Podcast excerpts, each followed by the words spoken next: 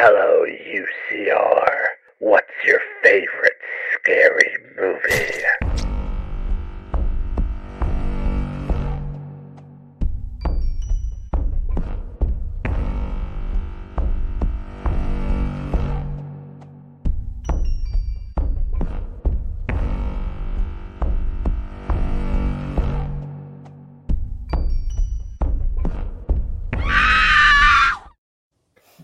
Hello out there, all you freaky, freaky, freaky people, and welcome back to Uncensored Horror on a rather auspicious, possibly controversial show. We have reached the end. The end of Halloween as we know it. That's right, ladies and gentlemen. It's a joke. I know, buddy. We are talking today, finally, about 2002, 20, 2002, wow, 2022's Halloween ends. Now, ooh la la, this movie is all I'm going to say to start off with. If you have not yet seen Halloween Ends, there will be some kind of spoilerage. So please make sure if you want, don't want to be shocked and saddened and all that kind of stuff turn away now and come back to us.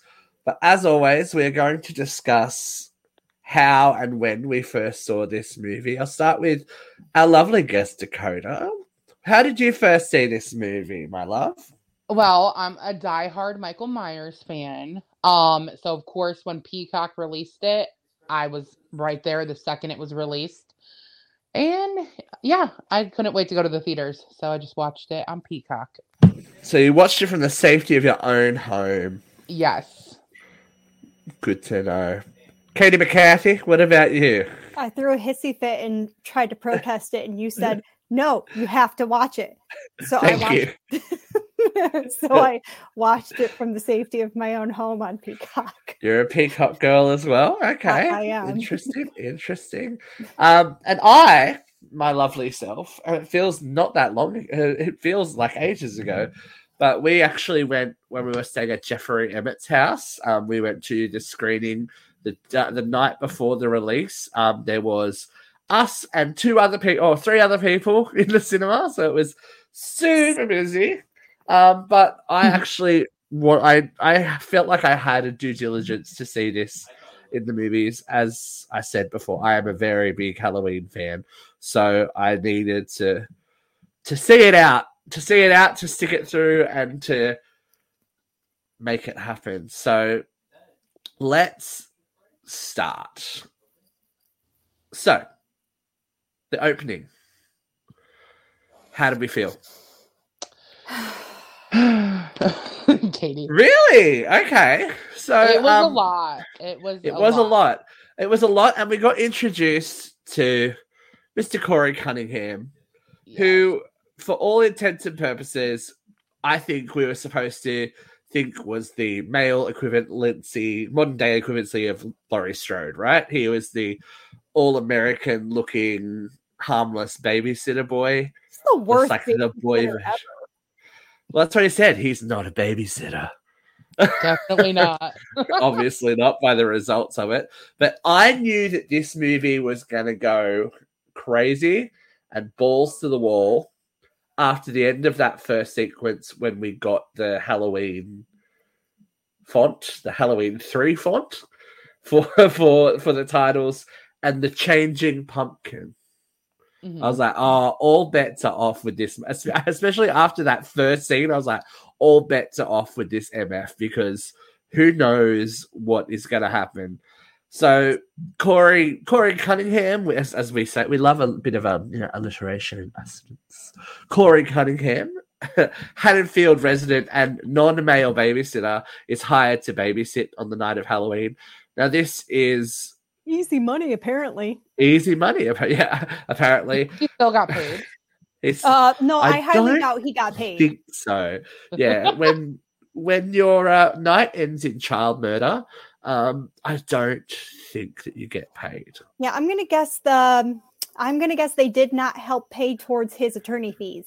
I'm Yeah, gonna guess. I'm gonna guess that was not. You know, No. but that that kid was a little shit, right? you know, Uh, I was a have some feelings as a as, Go. as a parent here. you go. You have a pair of parental feelings. You go. So, as, as a parent, as a parent, um, that kid sucked. Thank you. so that kid sucked a whole whole whole heckin' lot. And i'm just gonna say right now i'm not gonna say that kid deserved it. And there were two victims in this opening scene corey being one of them. And i, I just didn't care enough about the kid to learn his name. I'm gonna be real honest with you and i'm They going did scream it a few times, but I couldn't even when I was watching it jeremy the jeremy time. jeremy okay Jeremy, i there we go. remembered i remembered okay there we go so so um there really are two victims in this this opening scene and jeremy is one of them even as much as i hate him he is a victim right, Right. and Yeah. the kid the kid's a little shit okay he was at, he was not asking for it but he. I came very close to it he You really did. did drive me up a wall Yeah. but like the whole the whole setup is like you want to really feel bad for Corey for what happened. Like they're trying to make you sympathetic for him for what happened like- here. the thing that I liked about it, right, is that I and this was a conscious decision at the first trailer. When I watched the first trailer, I went, I'm not finding anything else about this movie out. I'm, I'm not gonna hunt out like if I see anything about it, I'm just gonna scroll past it or ignore it. And I think I it made my enjoyment of the thing totally different and and yeah, more well rounded because I didn't know what to expect from this first scene. It's a Halloween movie. You know what I mean? Like we just spent all this time with the Strodes and what's happened with the Strodes and da da da da da and Evil Dies Tonight. Um, you know, we you spent know- all that time together and we're starting post that with characters that we don't know. And it's it was yeah, that house like, can we talk wait, one more thing I want to talk about. That house had that kitchen. Right? Right? Thank you. I'm like, Like- this kitchen is trash. Like that beautiful house with that amazing staircase, and you're gonna put that kitchen in there. It what does is that staircase about? I would want I would want an ele- elevator escalator operator, please. Uh, That uh, is two more things here. Mm. Uh, number one, the movie they were watching is better than the movie that we watched. oh Just throwing that one out there. And two, uh, Corey Cunningham is actually based off another horror movie character. really? Any guesses? you go for it. Arnie Cunningham, Christine. Yeah, there was a big um, there's a big reference to a couple of horror movies. They said Christine was a big reference point for this movie, and it's yeah, what happens in this is shocking. Let's put it that way. When when you see a kid fall down, not even fall, like Uh, projectile down, I say it's not a fall; it's a splat. and then he Oh. snaps back upwards, and it's all crazy. And then like as when the parents come in, you hear Corey saying, "I'm going to kill you, Jeremy," and then two seconds later, Jeremy comes flying from the top level, and Corey's sitting there with a knife. It's like It definitely made him look guilty. yeah, it's like, oh shit! That's that was my reaction. I, I think I literally said I was sitting next to Jeremy, and went, "Oh shit!" and then and then we go do do do do do do do do do. I'm like, oh okay, cool. I showed All uh, bets are off. I showed Kyle this opening scene, and like I think he walked out after Jeremy hit the floor. He just went, "Oh fuck," and just left. It's Like, that's enough. Like, because that's we haven't we haven't seen this. We haven't seen this in these movies. There's always been the hint that Michael is dangerous to children and the threat that something might happen to a child, but this is the first time that, you know, in a, in this movie we see a child get it, get it hardcore. Well, isn't it kind of funny that you just made the comment that Michael is dangerous to children when Jeremy was just making the comment, well, he's not dangerous to me, he's dangerous to babysitters. Exactly, because we're changing the script. Yeah. We're Flip flipping script. it up. We are flipping the script on what to expect in Haddonfield. And as I said, the the, the pumpkins did it for me. I was like, this movie is going to go crazy. This movie is going to do things that we don't expect because we went all through these different faces of Jack o' Lantern, and the symbolism is just too much. It's just like they they die away and a new one's born. They die away and a new one's born. They die away and a new one's born, and we get at the end a fresh, blank, uncarved pumpkin that we rip into as the story opens. Now, how believable do we think is this four year change in Laurie Strode? So Laurie went Um, from this hugely damaged person from her interactions with Michael Myers to four years after her daughter is brutally murdered, playing Susie Housemaker, homemaker, like happiness. I have some feelings on this thing, and I want to save it for the end because Yeah. I feel like it yeah, kind of I, I, I got a lot of feelings too. yeah, so I, I feel like, and this is a feeling that I've heard a lot for a lot of people that this movie is just. I- I know a lot of people hate it.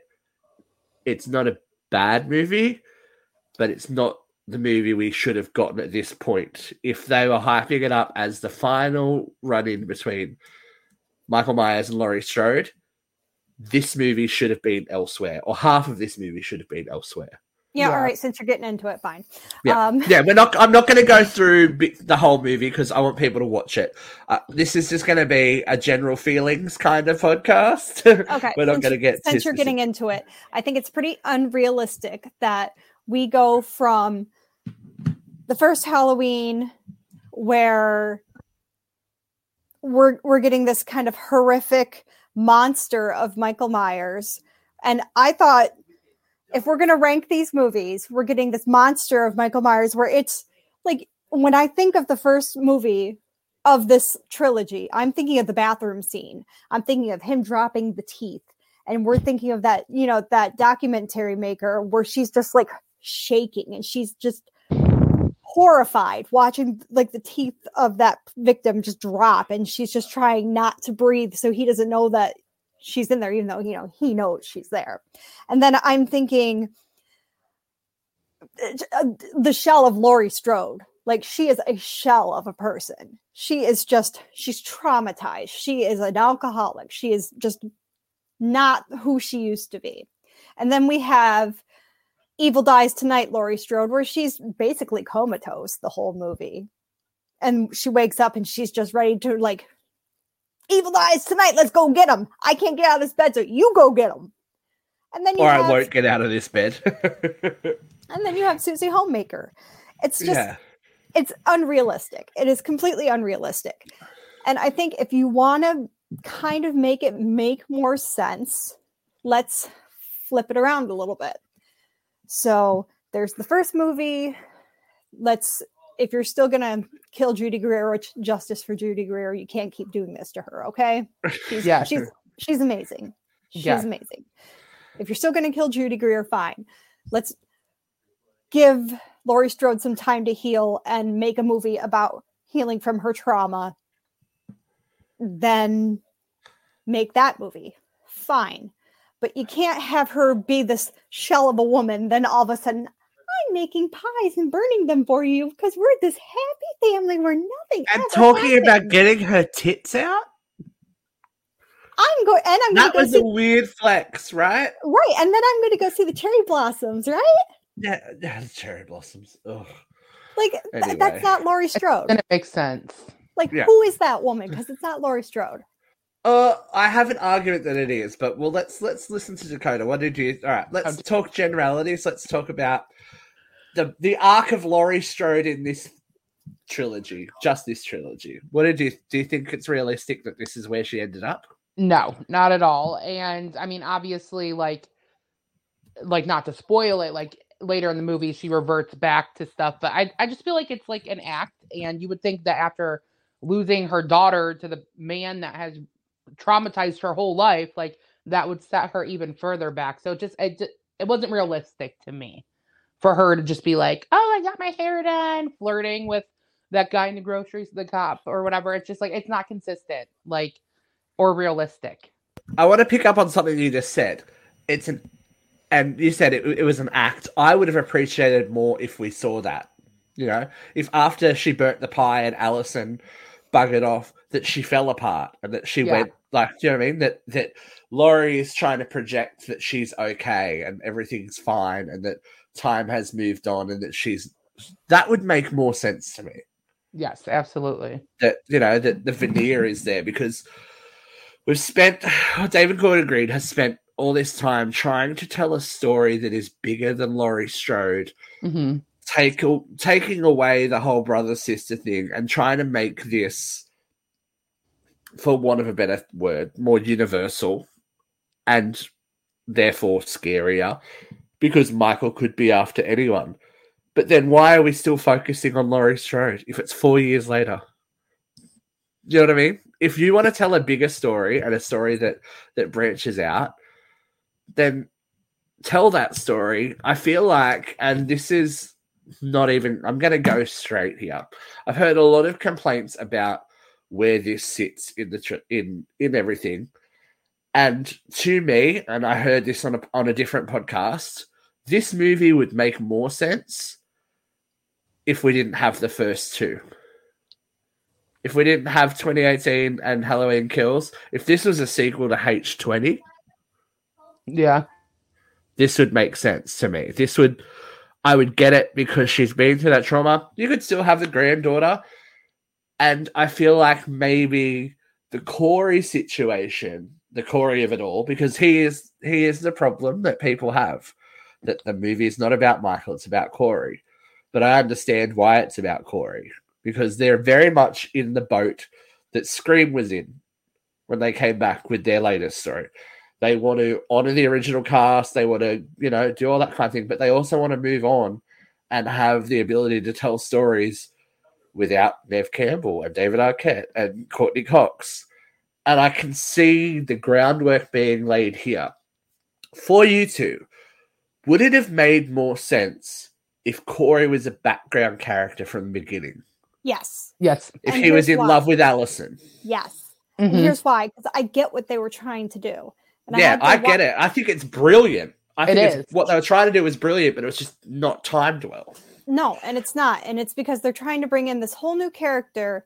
They're trying to introduce the new evil. Fine. But you can't bring in this brand new character and just say he's the new Michael Mi- Michael Myers, right? You can't do that. You can't Yeah. introduce this new character, give him some mini background and just like do that. And I get what they're trying to do. They're trying to say evil evolves. And they're trying to say that this kid wasn't evil until the town turned him evil. This is exactly what they're trying to do. And it's a great concept. But I feel like if you gave him more meat, if he was a background character, if he, like, if he, let's say it happened in the second movie, like, this was happening during the, the riots. Like, this kid died during the Right. riots and he Yeah, didn't get right. any sort of attention because everyone was focused on Michael Myers. That's a great story right Yeah. there. That's beautiful. I think, yeah, I think if they had just, and they probably had weren't thinking this far ahead, but even if he was just a random background, because the a lot of this movie is lip service to the other ones as well, and a lot of people struggled, like especially that first montage when Laurie was talking about how even though Michael had gone, there was still evil in the town, and we find we see that woman hanging there, and people couldn't make that connection that the woman hanging there in the devil costume was Allison's friend's mother from Halloween Kill. Do you know what I mean? It had been like all that would have taken was like a split split second shot. But Right. they're assuming that people are hanging on every word that they've done. For me, they brought in outside writers for this last installment, and I think it's better for it. I think that that jokey horse shit that we had for the first two is gone. This is a very there's no laughs in this movie. This is not a set up. Let's do like a punchline gag while Michael Myers is killing someone. This Right. isn't a punchline movie like the other two. If I had to rank them, I'd still put the first one first. Maybe after a few more watches, I'd move three up to second place. I still hate it, but it's better than the second one. Yeah, the second one just The, completely the fell second flat. one still makes me want to smash things because it's so fucking terrible. I mean, it's bad. It's bad, bad, bad. It's like they had they they had the idea and they pulled the idea too long when they should have done this earlier. You know what I They mean? should have. They, They should have, and should have. this would have been the evil infecting the town because we, the town, as as Katie said, evil is taking a new shape. The whole intention of Halloween, the original movie, was that Michael Myers was one shape of evil. He didn't even have it like he was the shape. That's how he was listed. And that you know, Halloween right. two never would have happened. Halloween three was a different movie. They were going with this idea that evil infects the world in different manifestations. Mhm. So, with that said, I think this is scary. if that came if that came up in the middle of the night, I think this is scary. I get what they're trying to do The Dakota, leg- your face not at all. Like what the with legend building another killer in this town because I can see what they could do in the future. Because Yeah. now, you know, Michael My- the sh- Michael Myers is gone at the end of this movie. There ain't no there ain't no comeback for Michael Myers. I don't really even feel like Michael Myers was in this movie though. He kind of just faded away, and that is my biggest problem with it. Like I really like the concept of the Corey story, but you're right, he could have been a background character with more character development in the first two movies instead of just trying to develop his character wholly in this movie. And then it kind of it's an amazing concept, but it kind of falls flat a little bit because you're taking Halloween, which is Michael Myers, and you're losing that main character to develop this new character and it's just it's it's not as cohesive as i would like it to be Okay, so how about if this movie was the next movie? The first half of this movie was the next movie. Would that make sense? With Michael Myers with Michael Myers gone and out of the picture, do you Mm, think they would have earned a complete reboot in the next one? But then or did they have to start did they have to sprinkle this in here is what I'm saying. I think there has to be there. but then they're still trying to kiss the asses of all the Halloween lovers by, you know, paying tribute to us by giving us like sweet little kiss, you know, tributes to the original, like the scene uh, from the the original Halloween where Laurie's looking at Corey standing in the bushes. Oh, that Yeah. works for me. I, that works for me because it was film like that was filmmaking. You know what I mean? Oh, You got right, but that's what I'm Stacey- saying. Like, but- like they're trying to you- say, like, we yeah. know this is going to piss people off, so let's give a throwback and make people happy. Like, I, I that works for me. no, that, worked for me for too. her- but- oh yeah for that her, was good her seeing what she, you know, for want of a better word, for her living that, it's starting to live that again. That worked for me. that's a trigger for her. Like, But that's yeah, a throwback. The, fi- to the the um, the Halloween five of it all was a bit much as well. Michael living in the sewers. I was like, oh, I'm like, did you not watch Halloween five? This happened there too. He was, he was Okay. underground. this is what pissed me off about that. Michael Myers is not gonna get beat up by some punk ass kid. yes and michael myers never shows fucking mercy for anybody and he does not team up with people he's not a team player he's michael myers. Like and it uh, uh, we had this I, we we had a very rant filled conversation about it after the movie. Because they couldn't decide what they wanted to do. With Hal- at the end of Halloween Kills we are to believe and Laurie is telling us that Michael Myers is not human. That he is the manifestation of the fear and the anger and everything of the town. And as long as as long as fear is alive Michael will be alive. They tried. They tried. It's like they tried to pull a Halloween six without making it canon. They're like, "Oh no, is there something supernatural about it?" But he's a dude. That, that's the, yeah. This is the thing. For for everything that they for all the lip service that they've said, we are fans of the genre. We are fans of this particular franchise. Then you need to make a clear cut decision, so you're not making the mistakes of the of the sequels that you want to ignore, but you take their ideas and pretend that they're yours. You can't have him living in the sewers like Halloween Five.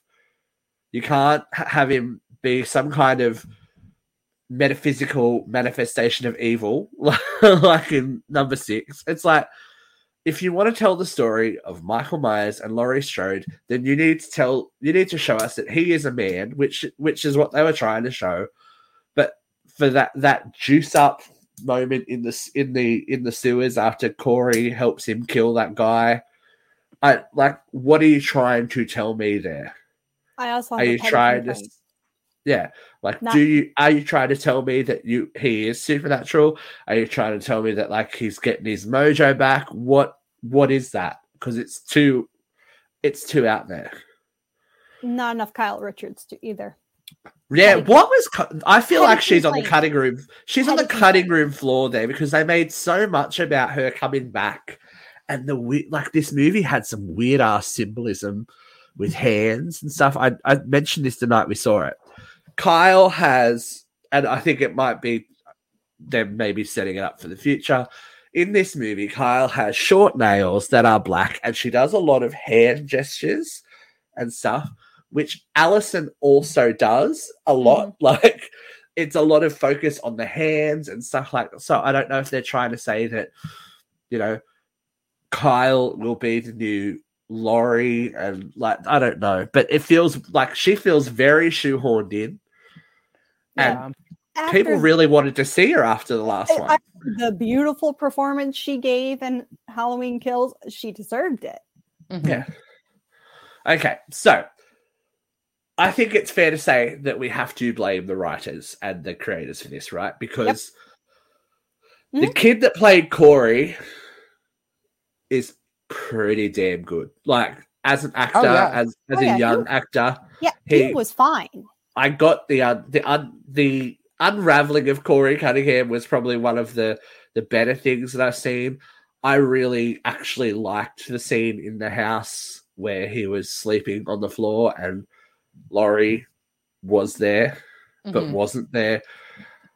Well, but it's another it's another spanner. Like it's a psychological thriller now as well. It's well, like even okay. um, I even liked the scene um, where Laurie goes to talk to uh, Kyle and talks to Jeremy's dad, and Jeremy's dad even says, "I knew it was an accident from the start. I was even going to try to make nice with him, and you know, try to smooth things out." And when I looked into his eyes, it wasn't the same kid. Yeah. I, I thought that was great. I thought that was tell that and- story. See, tell that story. That's what I'm saying. That's what they that They like story. they should have been telling that story in a different movie. They should have been dragging this out a little bit. Like Yeah. it's like it's moving And see, too all right, quick. so here we go. Here we go. If this, if the Corey Cunningham events happened after the events of Halloween 2018, and we didn't get the Evil Dies Tonight drama, would this have been more earned? I think Evil I Dies feel like Tonight it's yes. I think Yeah, Evil I feel Tonight like if should we- been the last movie. Exactly. Then you would get the paranoia of, is it Michael Myers? Who who is this killer? Exactly. I get I get the town being outraged by that. I get the I get the death of a child and Corey being out there. Is Michael back? Like you could almost just like rip it in half and stick it in the middle, then put the event that the whole town paranoia thing in the middle there, cut out like it would make more sense to me that way. Yeah. The Evil Dies Tonight thing is ripped out of the headlines, and you could even work that into this because, is like you said, is it Michael Myers? Is it a is it a new guy? Is it the town's paranoia? What is it? Evil Yeah. Dies Tonight. That's a nice way to just kind of wrap it up and end it. Yeah. That would have worked. But the way you ended it here was kind of messy.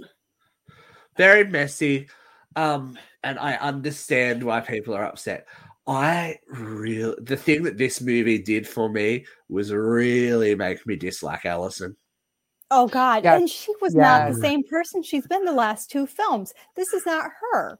You I turned mean, No. her into a so, though. complete She lost bitch. all of her. She lost her parents, but no, you're right. Like it just she. I don't. She wasn't as like. I feel like she was like more. I don't know how to explain. I almost want to say like cocky, but like I don't. She seemed like she took charge more, but like I didn't like it. Like I don't know how to explain it. Do you guys know what I mean? like I don't. She was having oh, look, she was having a rebellion, but I don't think that she needed to because Allison from Halloween was a strong and confident girl to begin with. She wasn't Laurie Strode. That's the whole thing. When we look back at the original Halloween, Laurie was the innocent, every girl, you know, dream babysitter that you wanted that you wanted, and turned out that she was a badass because she protected the kids that she was looking after. yeah, When you come to Allison, she's not Laurie. As much as they want her to be the new Jamie Lee Curtis, she's not. Mm-mm. And I get the so she went all vigilante in Halloween in Halloween Kills, and I get that because of what had happened. But I don't. And if she were a lot of it, if she was angry, we should have seen that more. Like with Laurie, if she's pretending, I want to see those moments when the mask slips away, and that tells me, as a viewer, that what we're seeing is manif- is her putting up a front. She just was a brat. yeah, and I just I don't think like you know lo- like her losing both of her parents. You would think that like it seemed like her not like not saying her life was normal, but like like she's she was a nurse now, and it's just like you would think that like she like Laurie would have fallen off the fucking like path or wagon or what- like she would have like Yeah. lost her shit, and it just didn't seem like realistic. Uh, yeah, as far as Laurie went left, Allison went right. It's like, and Yeah, after and- after after finding out your grandmother was right all these years, I'd be like, whatever you say goes, lady. Like, right. you're the badass. Right. And you know, you'd think that would make her more vulnerable or something. Like losing your Not even more vulnerable, mad- but, but like Laurie, more vigilant. Mhm. Right. But she was easily manipulated by Corey. Yeah. And I just feel like that's not that's not a Strode thing. That's Yeah. not a stro- that's not a hashtag Strode, Strode strong thing where this was meant to be about female empowerment, da da da da da. So you fall in love and lose complete. Right. That's like I feel like that's not a Strode characteristic. Like that's No. And I think her and the um Doug the cop, I think that was just like a weird fit. Like Yeah, that like just didn't wh- make sense. why to- include that? Just make Doug a cop that doesn't like Corey. yeah, like it didn't make Like- sense for them to have had like a thing. Like it just Yeah. it was weird. That's like that's what I was saying. Like, oh, we're gonna go see the cherry blossoms. It's like, oh, I don't what's this nonsense? Like, what are you doing? Look, I yeah. Uh, It's like Laurie Strode, you? Like you're allowed to be like sexual, you're allowed to be like flirty, but that's still like a little weird for you. And then like, and what I really hated about that whole scene was was the the, the like, oh, what's her name, the victim. Um, oh, I'd I'd have to look it up, but I I mean I was happy to see that she survived. Which one? oh, the, the the black lady The woman. got black the- woman. that got um, the I figure. like see that scene. That scene really worked for me. I didn't what'd like you buy at the I grocery store? I was like, what? Where are we going here? I was um, so like- confused that she like you Sandra. wouldn't think she Sandra. Her name that. is Sandra. Yeah. Okay, you so wouldn't have Sandra. thought she would have survived. Okay, so if you remember in uh the second was it the second one that she was in? Kills. Yep. Okay, Yeah. so in the second movie, she had the husband with the the the Yeah, was this- it the the the the, the oh what is it called? he had- Those, They got a slap. He had the sleep apnea machine that had the drone. the dro- the Drone. drone. Yeah, Thank you. I couldn't think of the the, the drone. I could not think of the damn word. Okay, so they got attacked in their house, and she had her throat slashed, and we thought she, Yeah. we thought she was done for, but apparently she survived. So Which I liked. I liked that. I liked it. I like that she survived, but I don't like that you're shaming her because you're victim shaming Laurie Strode. She's a victim too. Yeah. This is, but this is the whole thing that um, it it was what's his name um, Corey's mother. Oh, who is? Oh, what is that? What is that character? I don't even want to get into I don't know. I don't know. I don't know She happened was with that. insane. But what she said was true because your boogeyman disappeared. The town needed to find another one, and that other big boogeyman was Corey. So Well, yeah, but I can't see like so like Katie made a good point. Like Laurie is like the ultimate victim, I feel like, of Michael Myers, and like everybody is blaming her, but like I can I know what Corey did to Jeremy was an accident, but that is more so believable that people are making him a monster because of that. But Laurie didn't do anything wrong. She's been doing nothing but trying to stop Michael Myers forever. Well, Like, what I mean is like uh Sandra's caretaker like shames Laurie for like having some happiness for like what are you smiling about? Like right. you are allowed no matter what kind of trauma you've been through, no matter what someone else has been through, you're allowed to feel some joy. Like Mhm. Sandra what Sandra went through, that's terrible. She absolutely suffered and is still suffering. But that doesn't mm. mean that Laurie is not allowed to flirt with the the the, the wrinkly cop. And Like, again- she's allowed to do that. it would have made more sense with the whole putting on a mask, putting on a presentation thing. That you know, the outside happy-go-lucky Laurie trying to be Laurie Strode from the '60s falls away when she's away away from the public because stuff like this happens. No Right. matter, even if she is, even if she is the survivor, everything that happens around her is because of her. You know, it's like Syd- it's like like the Sidney Prescott thing. You know, Yeah. it's dangerous to be my friend. Like you can't you, to I be around that- me is to be in danger. I just didn't like that. It's like, come on. I mean, it's I- realistic. but I think it's very much.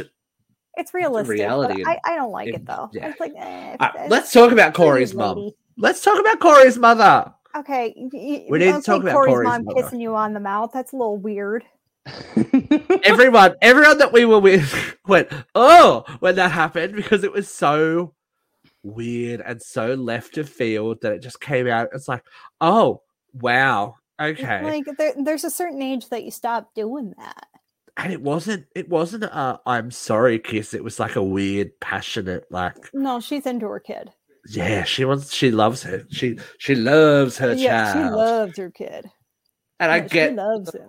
I get the ptsd thing like i liked we i had this talk with someone actually that we know about michael touching corey and the evil being transferred into him i don't think that's what that was i think it was just corey's psychotic break oh yeah, for sure. That was Corey going, I, I've seen the evil that people think I am, so now I my reality is, you know, you, you shattered. think you think that's what it was because it really kind of looked like an evil transfer. Like but I it wasn't if you watch it, it, it was him going back through his trauma as well. I think it was just brain brain had met overload. Michael My the, the two, you know, the two town boogeymen had come face to face with each other and his tiny little mind just couldn't handle it anymore and snapped. yeah. Because could- the, I could see that's what both. the performance would indicate to me afterwards. I mean, I could see both sides of it. So Yeah. you I do don't think good point. I don't think it was supernatural. That might just be me. I'm more than Yeah. happy to go with it. It was like an artistic representation of a mental break. I'm just saying the writers can't make up their mind, so you could Yeah. really interpret it both ways. So But as I said, the performance really sold it for me. And the thing that confused me the most was then the thing that made me go, "Oh, you're a badass." After she has the after Laurie has the fight with Allison, and Allison leaves town, and we see Laurie sad and whatever, wandering around with this loaded gun. I'm like, no, no, this isn't right. This isn't right. What the fuck are they doing? Gunshot yeah, I was at kind of this point. At this point, Corey is now Michael. yeah. And she's like, You didn't think I was going to kill myself, did you? I'm like, Fucking hell, thank you. That's Laurie Strode. Yeah. Yeah. That's like that whole Strode. scene where she's like calling in a suicide. I'm like, girl, you better not. You Yeah. That's like, Mm. it's like, how much did she? So she knew. She obviously, sh Laurie being through it all, knew that he was coming. For, he was, she had to know, right? That Mhm. that was the that was Oh, the God, setup. And if it wasn't him, it was Halloween night. Mhm. So she's expecting Michael, no matter Yeah. if it's four She years knew later. someone was coming. So, She- she yeah, knew she- someone knew was company was coming for her. And how, how do you guys feel about it? Made the town of Haddonfield this look very. I, I didn't have any sympathy for anyone in the town of Haddonfield by the end of this movie because those four kids in that car deserved Okay, everything that they got. They, they, Okay, oh, they number deserved one. it all. Fuck them Yeah. all. all Band them. geeks wouldn't. Band geeks wouldn't do that. right. Very unbelievable. Very unbelievable. Sorry, don't believe you. Your writers suck. but that scene in the junkyard was Yeah, was they got intensity. that was, was a intensity. comeuppance if I ever saw it.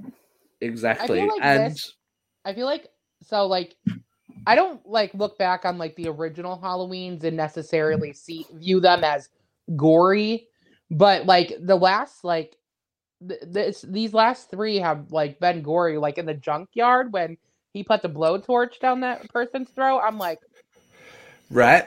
But th- this is the thing. crazy. I'm This is sorry. the Did thing. you, did you not That's see the not Rob Michael. Zombie ones? They were pretty Yeah. gory. Yeah. What but this is the thing. We're seeing the we're seeing the difference between Michael Myers and Corey Cunningham as Michael Myers. The cat just knocked As over my shit. light. I thought you were just doing some kind of like No, Rob Zombie power movement. and I'm holding it up now. It's Excuse okay. me. That's all right. We'll take you off screen. But as I said, um, we're seeing the difference there between Corey assuming the shape of Michael because he knew that that's how to. He wants to burn the town to the ground. He said that he says it many, many times. And what better way to destroy Haddonfield than by Michael Myers? And that's why the Scarecrow mask doesn't work. He needs to be the biggest evil and underestimates the biggest evil. You're just an old man in a mask, and then he sits up and you're like, "Oh, that's why, why, why would you ever touch that mask?" Yeah, It's never Yeah. went. It's never ended well for anyone. never. But the parallel, that I love that Corey did the sit up as well. He Yeah. did the Michael Myers sit. I was like, I get you. I see what you're trying to do. Hmm. But for one of the most shocking moments in the movie was was Corey attacking Laurie, I think. But she was not there to fuck around. She filled him full of lead, but he had an ace up his sleeve. This part was genuinely shocking, Oof. right?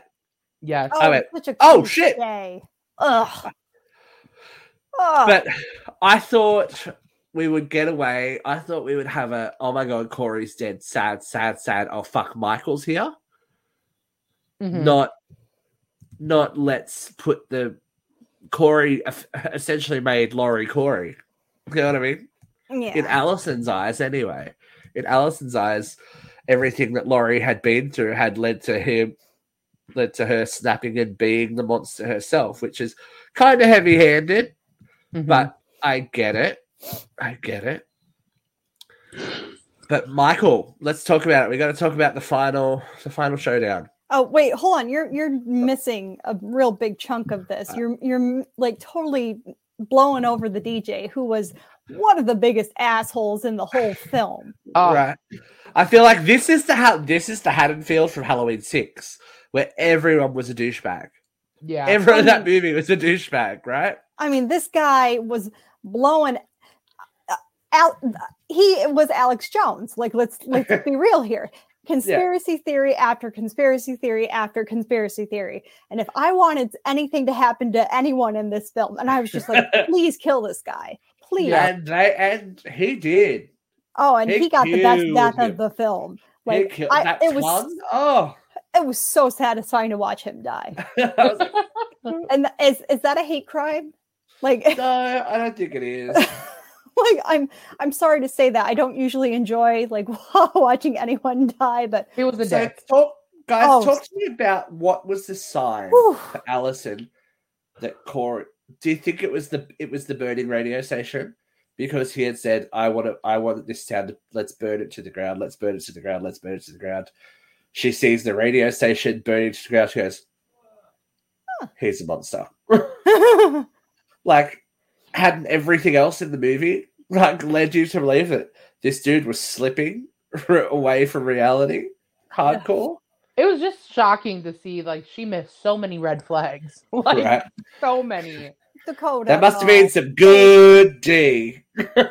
What Katie? That must have been some.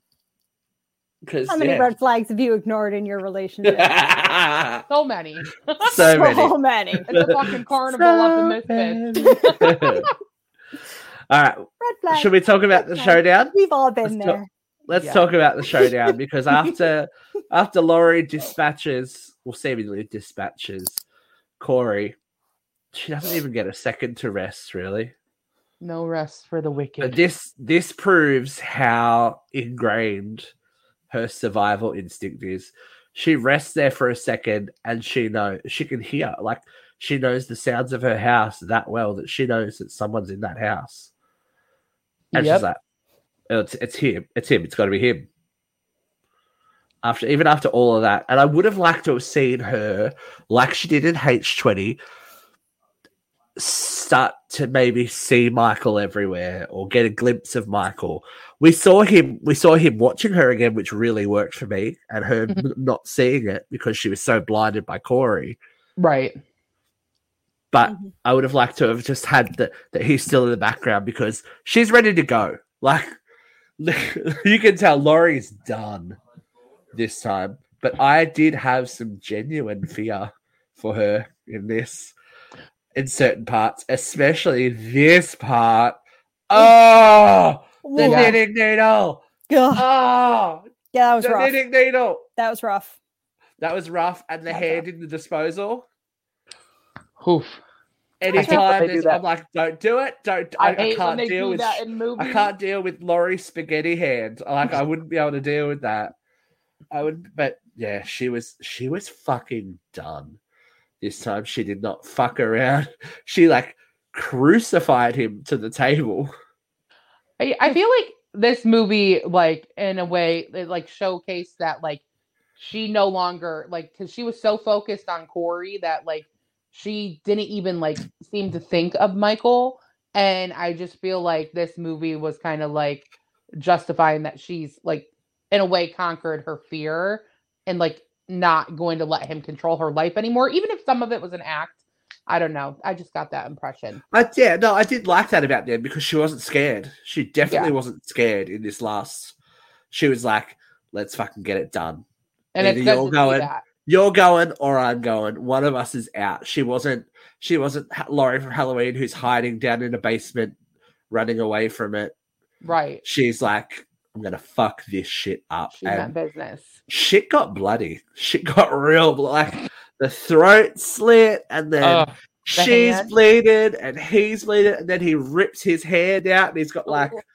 the the live long and prosper hand that he's choking her with. you for love. And- and then Oh she gets God. but then she gets her moment too. She gets her i guess end of life moment where she goes back through all of the michael myers moments her life and then allison does the one thing in the movie that i was like damn bitch. She comes in and breaks that arm. Oh i watched it again. I was like oh that bends completely the wrong way yeah. that's completely not okay. And she's not not like this. I'm like, oh jeez, bitch. That where have you been for the last hour and a half? Like that was the girl from Halloween Kills. hmm That was the girl we were missing. Yeah, That's Laurie Strode's granddaughter. yeah, she was done having her mommy issues. Yeah, exactly. Or not even mommy, Like I don't know, Great like issues. misplaced misplaced victim issues. Yeah. It's, it's a weird. I don't even know what we would diagnose that as. It's just like little cunt syndrome. I think we'll call it. She was hooked on Uh, you know, Well, so And then we- just had to accept that, you know, I will never be as awesome as my grandmother. okay, that and facts. Facts. like, okay, like I, I, I dated a bad guy and it's embarrassing. Okay, fine. Like yeah. I dated a dated a sociopath no grandma. big I'm sorry. I'm sorry, my sociopathic boyfriend tried to kill you, and yours is still trying to kill you, but that's okay. Your sociopathic boyfriend slash brother slash Slash brother. Yeah. whatever we want to call it now. So we also get the wrist bleed out, which was, mm. you know, she she was not, and then he's dead, and and then Allison, not dead enough. Now, baby, Agreed. baby doll, baby doll. Jamie's face says it all. And yeah, she's Agreed. like, I'm Exhausted. I am done. Agreed. And baby doll, there is no coming back from this for Michael Myers. No. You say When you- that. You, When say the that. solid and when the yet they still solids bring it become back. liquid, Yeah, well, you know what? unless shit gets supernatural, Again, this this again, this iteration of Michael Myers is done. Now I have to ask you because there were test screenings and there were there were various endings to this movie. And the test screenings went down horrendously, which call which caused a reshoot for this ending. I have a feeling that she went in that chipper with him. Yeah, Oh, you think? Yeah. I kind of wish she did. Ah, no. I yeah, no. I kind of wish they would. No, I, I said it. I said it. I said it on this show. Actually, I said they need to kill Laurie Strode. They need to kill her. They need to be done with Laurie Strode. Well, she's done. And She is. I I I Jamie don't Lee think, Curtis is done. Yeah, well, we'll Laurie see. Strode might not be done. Whichever version of Laurie Strode that is. But here's my question for you: Was it satisfying No, in any way, shape, or form? no, No. No. Not this one. Not this ending. No. Did she need to die? Yes. Katie says yes. Dakota, do you think Laurie needed to die? Uh, no. I just, I can't, I couldn't live with that. Yeah, my heart says no. My heart says no to Laurie dying, but I don't know. This movie, as it is, is not a satisfying ending for her. Listen, I love Laurie Strode. I'm I am a ride or die for Laurie Strode. She is my final girl. Her her and Sidney Prescott, those are my girls. Like those are my girls. But they have done her so dirty in these films. There is no way they can they had they have not honored her at all. The only way they could have honored her is to give her a hero's death. That is the only the way they could have honored her at all. But if she dies, doesn't that mean Michael Michael wins? in wins. some? Yeah. And No, Michael can't no, win. she should have died killing him. Like to ensure After he him. died, she should have died with him. As a sacrifice. Yes. Eh, I don't like that. No, she Uh, should have. but see, this Hugo. is this is the conversation. This is what I mean with with Scream. How do you continue to have Sidney Prescott survive and survive and survive? They had to pivot. They had to pivot with Scream Five to make it have some longevity, so that in another fifteen years, when Sidney's daughters are old enough to be, you know, the ob- the, ob- of the objective affection of a ghost face, then it is earned. You know what? Sidney has protected them until they're adults, and if they kill Sidney off when when she's that old, is that earned? Do you know what I mean? Yeah. yeah, but they didn't even do. They didn't even kill Dewey in a great way. That made They me have- so mad. Bitter. So, Bitter. so They better give Gail a better death. The end, yeah. Look, we'll, we'll talk about that next year. Well, earlier actually, earlier than we were supposed to. Scream, Sk- Scream Six or Scream Two or whatever we're calling it, um, Mm. been, has been moved forward by three weeks, so that's good. It's finished shooting. They better So, give Gail a beginning of better March. Is all I'm saying. I have good feeling about that movie. I have a very good feeling about the movie. But let's talk about the feelings for this movie. Um, out of five scarecrow masks, Dakota, what do you give Halloween ends? a two out of five. Two. Okay. No, maybe Anything three. further? Anything further? Just your final thoughts? I just can't get past like having Michael fade away. I just can't get past it. I, I, Yeah. He's my boy. I just like it. Just it just did not feel like Halloween. It was a good concept. I just think it got lost in translation. So, Okay. three Katie out of five. McCarthy. Th- oh, three. She's gone three. Yeah. Okay. Katie McCarthy. I'm sorry. I'm watching this cat. It's gonna. uh, welcome to the Blair Witch podcast, starring Katie McCarthy. I am so scared. it's Josh's mom and Heather's mom and your mom and the cat's mom. Ah, on on screen antics. That's fun. so, out of scarecrow masks, what do you give it? Out of five. Appropriately enough, I'm wearing my Kitty Meowers shirt. I Anyways. like it. Anyways, Loki, you did me dirty. Just like these people did Laurie Strode dirty. Anyways, Wow. so this is going to be Scream and Halloween. These are my films. This is what got me into horror. These are my these are my love stories. Like I am so passionate about horror because of Halloween and Scream. Like these are these are my things, okay? And I have grown to appreciate these films, even the ones I really truly hate. Uh I really think after a couple more watchings of this one that it's not as terrible as I think it is, even though I hate it still. I'm going to give it a two and a half out of five. I think it was misplaced. I think it could have been a better film had they put it in a different order. I think Corey could have been a much better character had they given him more development, more time to develop. I think a big problem with this genre in general, which is a genre I love so, so, so much, is that it's ambitious and it's almost too ambitious. Is that they get these great ideas and they just don't execute it properly. Mhm. And this is and this is exactly that case is that they have this great idea, but they did not execute it the way they should have. And fuck you guys for doing Laurie Strode that dirty. I hate you. I hate you so much. And so help me God if you make another Halloween movie. Oh, well, look. So we do have a video submission from one of our other co-hosts. Luke is going to give us his two cents. So here we go. So my Halloween ends take is that it's not a bad film and I don't hate it. It's just an odd ending to a trilogy that was being set up as this big face off. I think the ideas were clever. I just don't know if it was the right point in the story. I would have even preferred Halloween Ends be the middle film and then something like Kills be that finale that everyone was really looking for where with the confrontation between Michael and Laurie. But for what it is, it's a good film. It's a solid film. I just don't know if it's a great Halloween film and it's certainly not a film that Michael Myers fans are going to ever take lightly. And the comments on every single Halloween ends post I see anywhere really stands to that testament that people didn't like it if they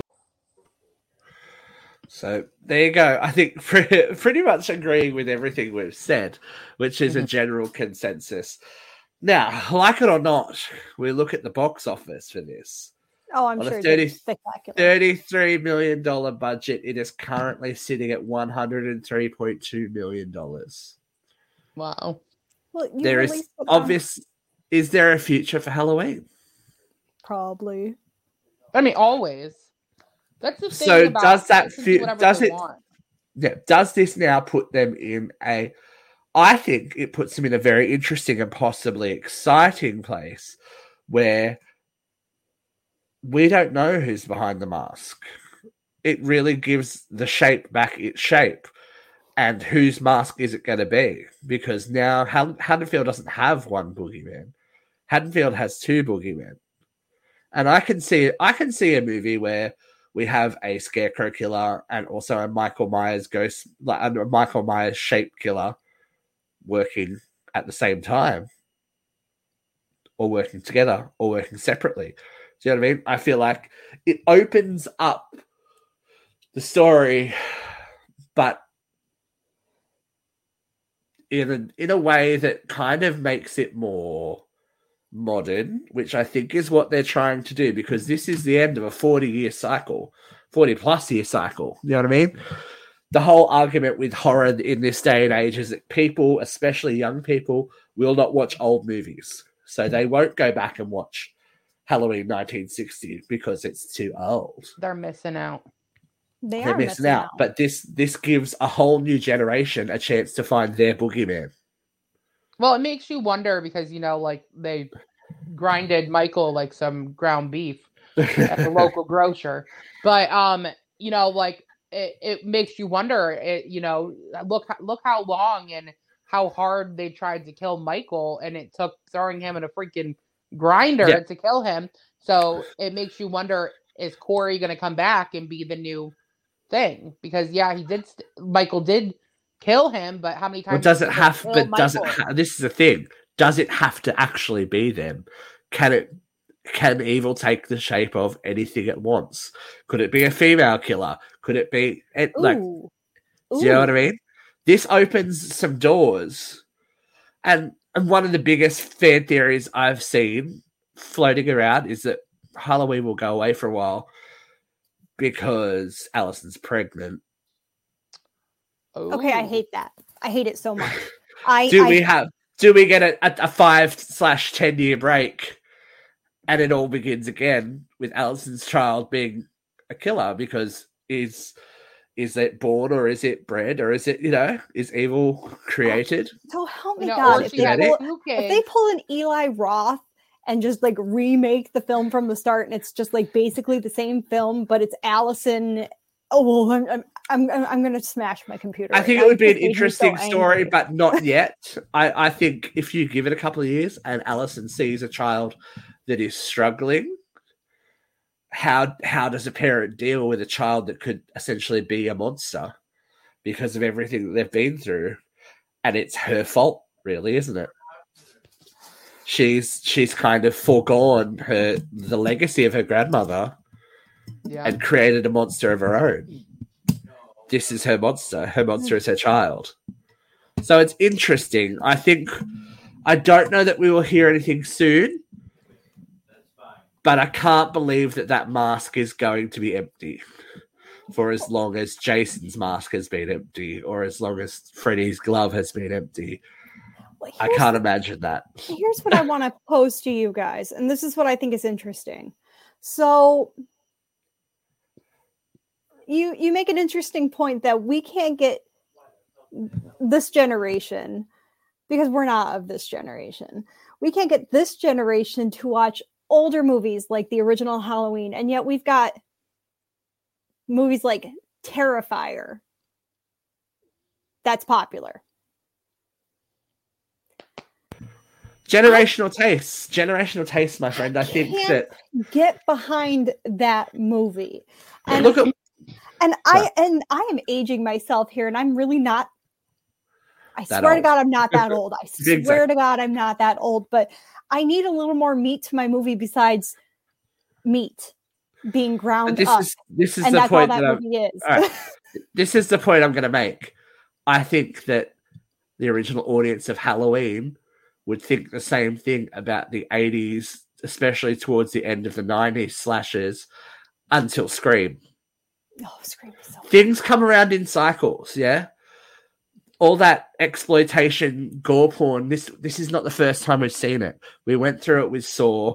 They're doing it again now. There has to come a time when horror horror and the idea of personal horror and as Laurie even says it there are different kinds of evil the outside evil that affects the tribe and the, the evil inside us all and that's what made halloween work is that it took evil from the outside world and placed it in a small town on one night attacking something that is so universal and even Freddy, I said it a lot of times when we we're in America.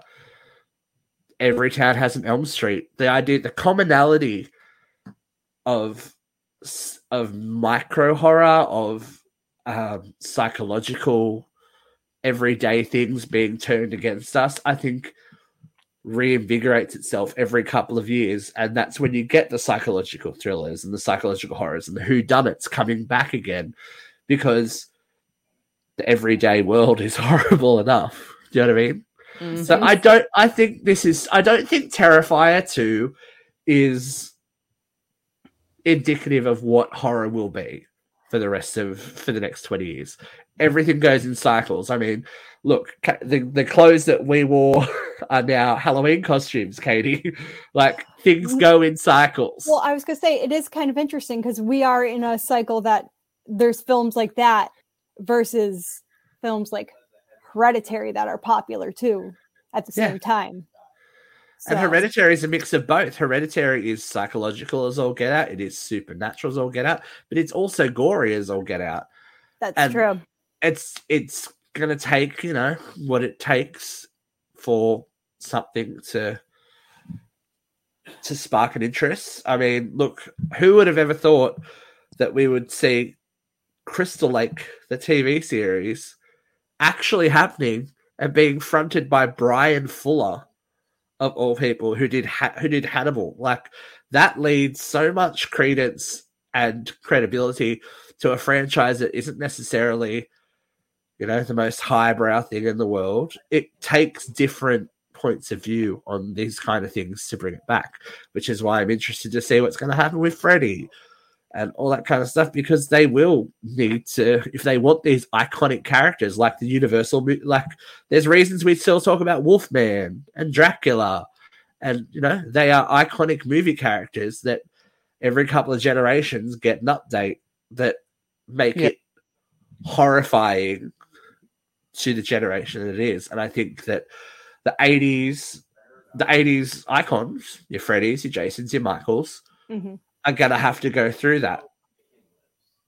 So this is the end of that cycle. This is the last one. You know what I mean? He outlived he outlived them all, and that's probably because he was the best of them all. You know what I mean? That core, that original movie, is one of the best movies ever made. Yeah. So we will see. We'll see what you thought. We don't know next time. Well, we do have to go backwards, actually. We do have to go backwards because we have not. We only really picked up at Halloween. Didn't we? Only we haven't gone back back. So you never know when we will return to Haddonfield or Haddonfield adjacent. There is a lot of horror coming out uh, in the next twelve months that is on the boards. Um, Smile is doing big, big things at the box office. So who knows where we will go, what we'll be talking about, but Uncensored Horror will be here. Thank you for joining us today, the lovely Dakota. Thank you for joining us, the lovely Katie McCarthy. And guys, I think we can all confirm that Evil did die tonight Yep. for want. Where for good or for bad, Evil died tonight. Tommy Doyle was right, but thank God he got a baseball bat to the head. that dude can agree on was annoying. Hopefully, we'll see Kyle Richards again soon in another Halloween movie. But until then, it has been Uncensored Horror. Keep it creepy and goodbye.